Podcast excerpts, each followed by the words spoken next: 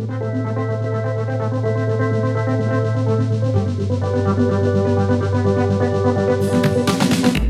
everyone. Welcome to the Wharton FinTech Podcast. I'm your host, Gabriela Ariana Campoverde, but you can call me Gabby.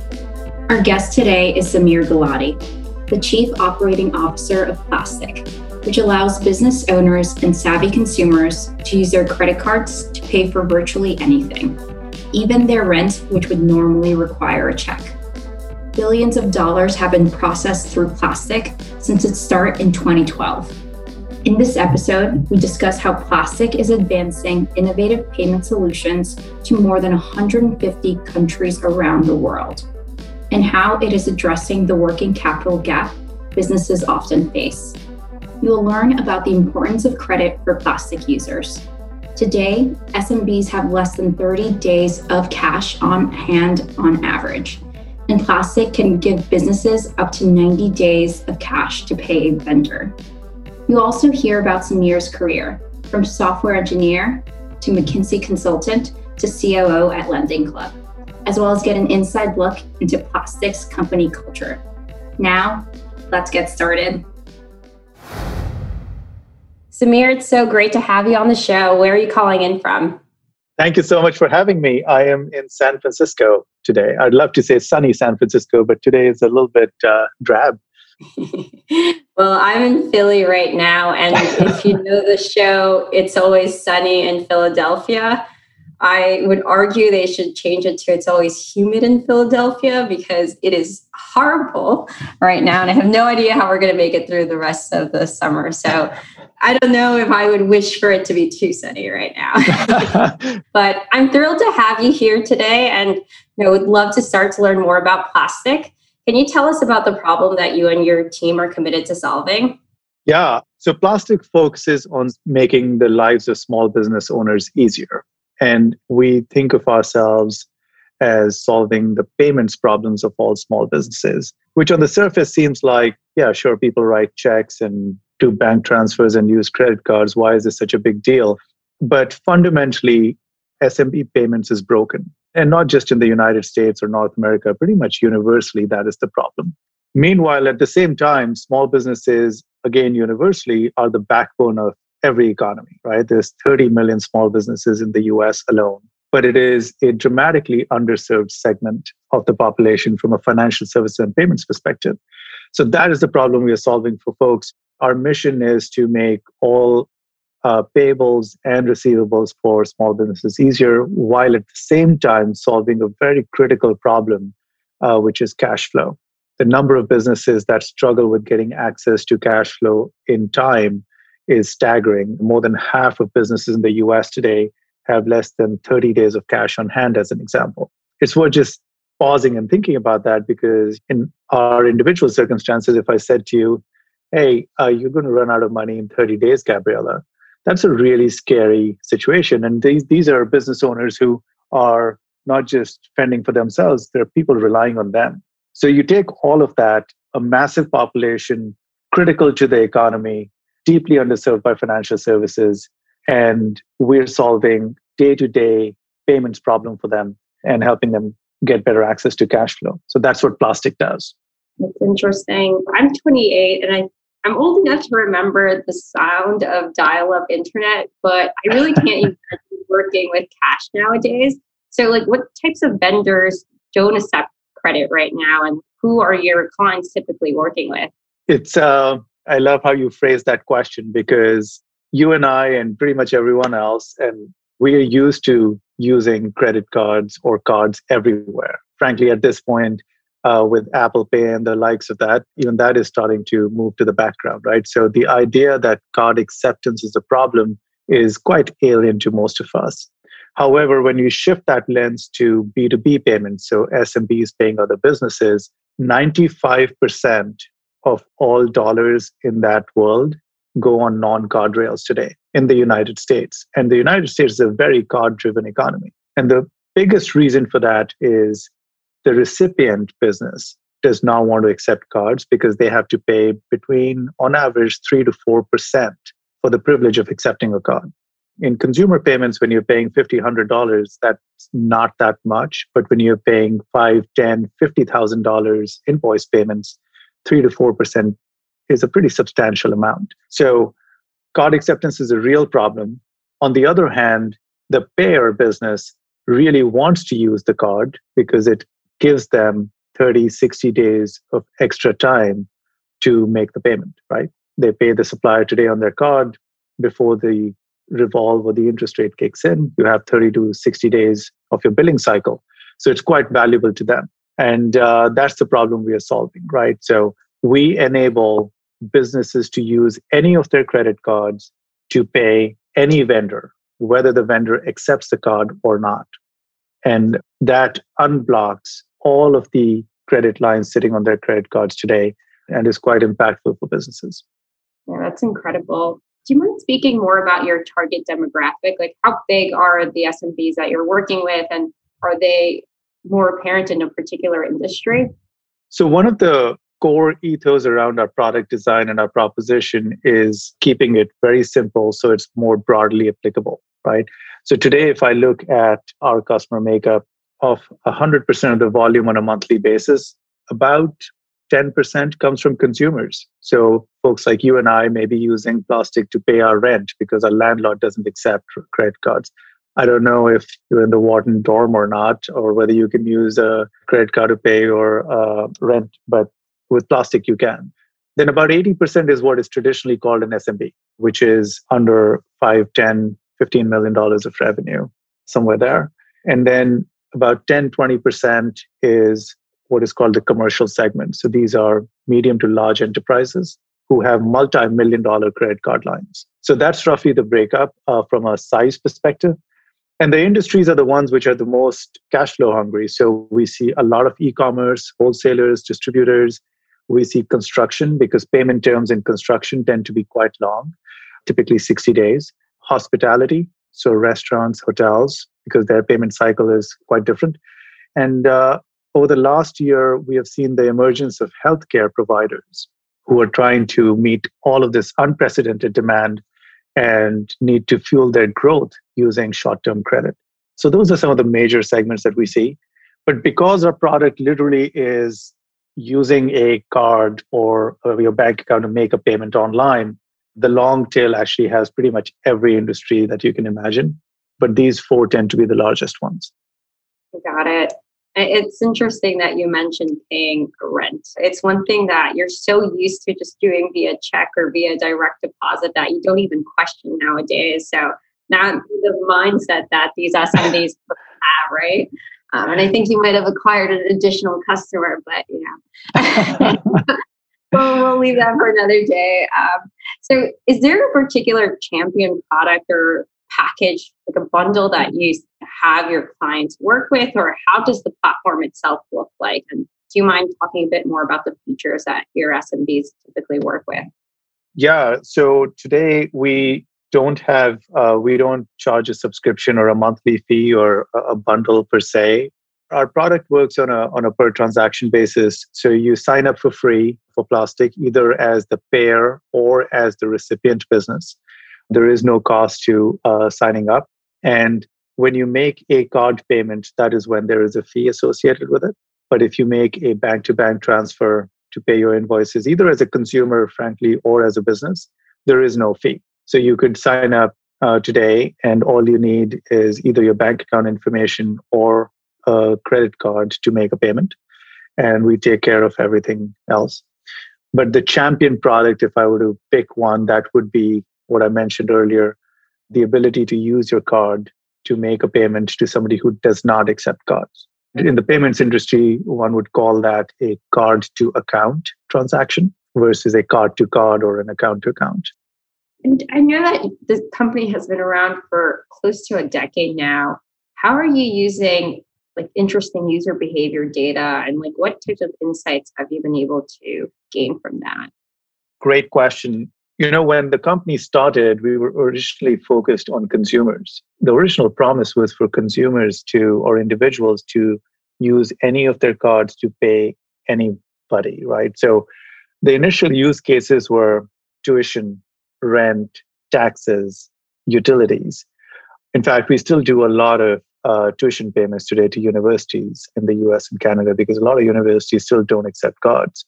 From there on, what we found was based on consumer behavior, we actually found there was a segment of consumers who were actually making payments which were quite atypical of a consumer.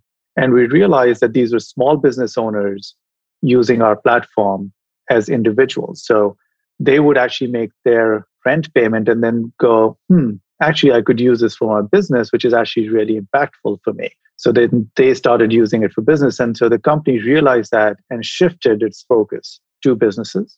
So that was one important moment in the company's history. And now today we are focused on B2B payments. The second one I'd call out is it's very important to leverage existing behaviors versus trying to fundamentally try and change somebody's behavior, right? It's much harder to do the latter. And one of the core issues in B2B payments is that how the payer wants to make the payment tends to be different than how the recipient wants to receive the payment.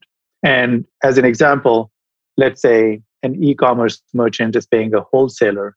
The e commerce merchant wants to use a card, the wholesaler does not accept cards, right? Or the e commerce merchant says, Look, I want to just sign in through my bank account and send you money through a bank account. And the, recip- the wholesaler says, Actually, send me a check.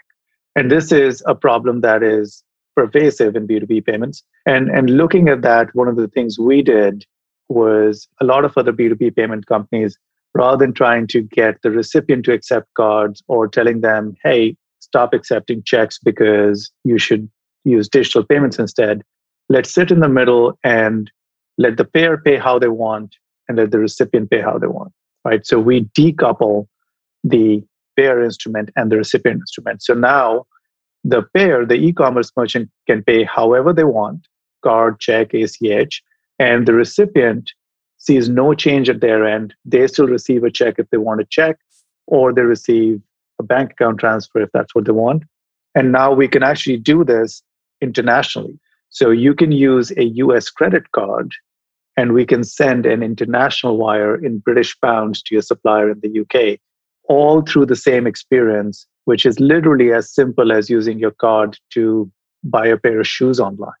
The insight there is develop your proposition to suit the needs and the behaviors that exist today versus trying to force something down people's throat because you think that's a better idea. Yeah, listening to your user always important. Critical. Most definitely. And I, I think you were hinting at this earlier, but can you talk a bit more about Plastiq accept? Because I found it to be fascinating, you know, who ends up paying for this. So sharing a bit more about those details that come with Plastiq. Yeah, so we, we talked about the payer side of the equation. So the e-commerce merchant paying uh, the wholesaler or the distributor. Plastiq Accept is a product for the wholesaler or distributor, so for the recipient of the funds. And you know, there are some amazing companies out there like Stripe and Square, which are solving the problem of card acceptance by making it easier to accept cards. But what that does not change is that the recipient still has to pay the fee, right? The approach we have taken through Plastiq Accept is that in our model, the recipient now, the wholesaler or distributor in my example, can offer a card payment option to the e commerce merchant, but they don't have to pay the card acceptance fee. Plastiq Accept actually now allows card and non card payments. So, again, it's just a flip side of the original proposition. But uh, we realized that we had become extremely good at solving the payer's pain point. And then over the last couple of years, we've developed Plastiq Accept to solve the recipient pain point also. It's a very important mission in the end of the day. I've done some work in the small business space and hearing about you know restaurants what something like an Uber Eats or DoorDash does, or even accepting credit payments. And at the end of the day, it's also taking away from the potential profit that they may have. So it was really fascinating to learn more about this new feature. Yeah, and, and you know, on that note, Gabriela, if you look at the profit margin profile of a restaurant or a wholesaler, it's in single digit percentages, right? If they're really good, they're making eight, nine percent. They're typically in the four, five, six percent range. And to pay 3 to 4% for the privilege of accepting a card on a $20,000 invoice payment, that just doesn't make sense, which is why card acceptance is so low in B2B payments. And it's increasing, but it's going from like single digit percentages to maybe teens as opposed to 70, 80, 90%. Plastiq is built on providing more and more access to credit. And in the US, it has an especially bad reputation. So, do you mind talking about why this access is important to your users? And you know, we've discussed a bit more about the working capital gap, but you know, what else has it enabled your SMBs to do? And like, what's the feedback that you've gotten so far from your clients? Yeah, I mean, credit is a very important driver of growth, particularly in the US both from how the economy is structured, processes are structured, but also the mindset of the people is one where accessing credit to fuel your growth is seen as almost a right, right? People are very fixated on managing their FICO score or their business credit so that they can always have access to credit and grow faster and grow bigger. And when you look at the primary payment instrument, that is a credit card in, in the United States, there's $3 trillion of credit lines that are sitting on cards in the US across business credit cards, commercial cards, consumer cards. But the fundamental problem in accessing that is the two segments that need it the most have the least access to it. And those two segments are subprime consumers and SMBs.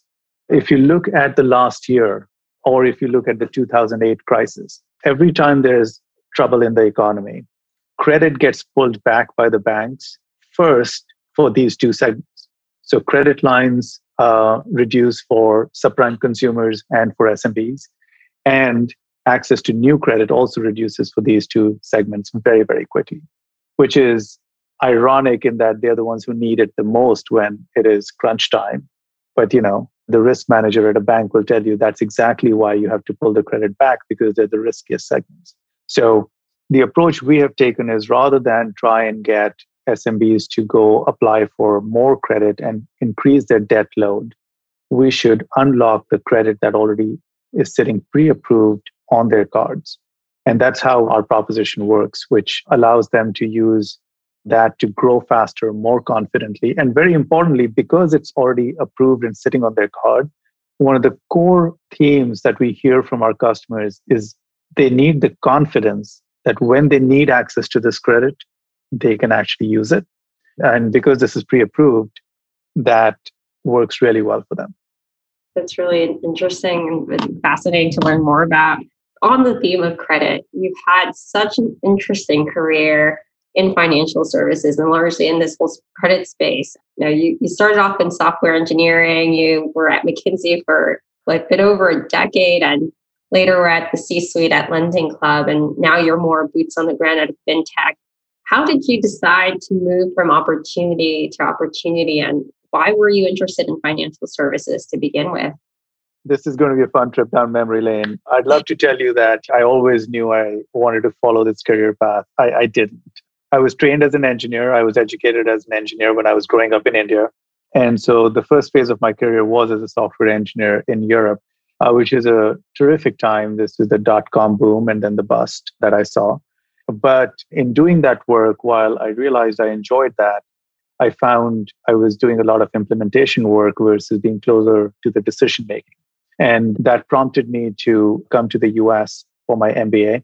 And frankly, that was the first time I actually got introduced to financial services and this entire world of big banks and insurance companies and private equity.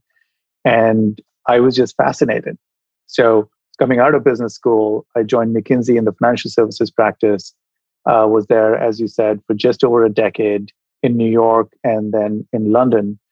And in my early part at McKinsey, I made it a point to experience every single aspect of financial services. So I did work in insurance, private equity, retail banking, consumer banking, SMB, lending, capital markets, trading, you name it. I made it a point to actually experience that. And 10 years in, uh, I was a partner at the firm in, in London. The fintech wave had become very, very real. And what I found was while a lot of the McKinsey clients at the time, like a Citi or a Goldman or an Amex, were doing interesting work, the more interesting work had started happening at fintechs, which was starting to scale. That prompted my move from McKinsey to an operating role as the COO at Lending Club. And it also brought me back to the US. And Lending Club was a fascinating experience. This is, I'd moved from being a consultant to being an operator, which required a whole host of new muscles. And three years at Lending Club uh, were a terrific time. And the reason I left and moved to Plastiq, which at the time was a Series C company, was uh, Lending Club was already public. And I wanted to go to a place where I was truly building a company as opposed to uh, on an existing platform, adding more products and features and helping grow that, right? So I came to Plastiq where the theme was the same uh, as my earlier transitions, which is where is more interesting work happening? and I felt like at an earlier stage company, uh, the opportunity was higher. So that's very roughly starting as an engineer, getting introduced to financial services, love the geographical variety between New York and London, and then being transitioning to an operating role at Lending Club and continuing that at a slightly smaller scale at Plastiq. It's been a fun two decades. Did over two years. How would you describe its culture and you know how do you see yourself from your seat and influencing um, you know how the team is able to innovate? I love being at Plastiq and a large part of that is the people at the company and the culture that we have collectively built and collectively own the responsibility to continue to sustain. When I joined the company, we were roughly 70 people, and influencing culture at a company that size literally translates into how you operate and behave every single day with everybody, right? It's very noticeable, has a big impact. And that was part of the reason why I wanted to come to a company of this size. We think about, we've tried to capture our culture or values in four items, and we call them the GOAT values, right? Which is obviously a sporting term of like the greatest of all time, but also is the animal. And the four, the G stands for get it done, which is a very execution oriented mindset. O stands for own the outcome everyone behaves like an owner at Plastiq takes accountability. A is adapt with conviction. This is so central to being successful at a startup. All of your plans need to be flexible because the world is changing so quickly around you. And T is trust the team. This is not a hero culture. We believe in the power of the team and collective goals, but individual accountability. So the GOAT values is something that we try and live up to and hold each other accountable to. And it's been really inspiring and humbling to be part of shaping these and infusing that in every part of Plastiq. Very importantly, in our recruiting processes and how we think about our reviews and career progression. It's very central to how we operate. As a leader in the space, what trends are you excited about you know, for the next five years? And you do a lot of work outside of Plastiq. So, what keeps you going, and what are you excited to see? Yeah, I mean, look, I advise a couple of other startups, and it's a lot of fun. If I were to gaze into the crystal ball here, what I'm excited about seeing is how, let's call it payments or economic activity more broadly, is truly becoming global today, right? And across every aspect, not just large corporates, but SMBs, consumers, the way we operate today as individuals is increasingly borderless. And I'm excited to be part of and have the opportunity to work in a time and an environment where, in some small way, shape, or form, I'm participating and helping accelerate that trend. And I think that's incredibly exciting. That's what keeps me going and working with amazing people every single day is a very, very important part of keeping the energy going, which I have to say, speaking of trends, this remote work over the last year has been quite a challenge. And we reopened our office literally yesterday. And as an individual, as a company, as a society, I think there's a lot more we have to figure out on how we make the hybrid model work. And I'm excited about seeing some innovation on that front too. There are some really smart people doing some uh, very deep thinking around that. I think we'll have to figure that out together. Samir, um, I know that you have such a busy calendar, and I wish I could keep you here longer, but we can't. But for your last question, you know, we always try to stick in a fun one. So, who's your hero and why? I, I love this question. And I was thinking hmm, maybe I should pick a fictional character, but uh, I'm going to have to give a shout out to my dad on this one, largely because uh, so he was in the Air Force, he's now retired, but growing up, that environment and what he embodied uh, really has been central to how I've tried to operate, which is very strong individual accountability to the team, but always with a view towards what the greater good is. And that stayed with me throughout. So I'll give him a shout out on this one. There are a lot of other big personalities that have inspired me and that I admire. But when phrased as who's your hero, I'll call my dad out there. That sounds lovely. And I'm sure he'll be glad to hear it. Again, thank you for your time. And we're excited to see what's next for Plastiq. And I hope you have a wonderful rest of your day. Thank you so much for having me. This was really fun. Thank you.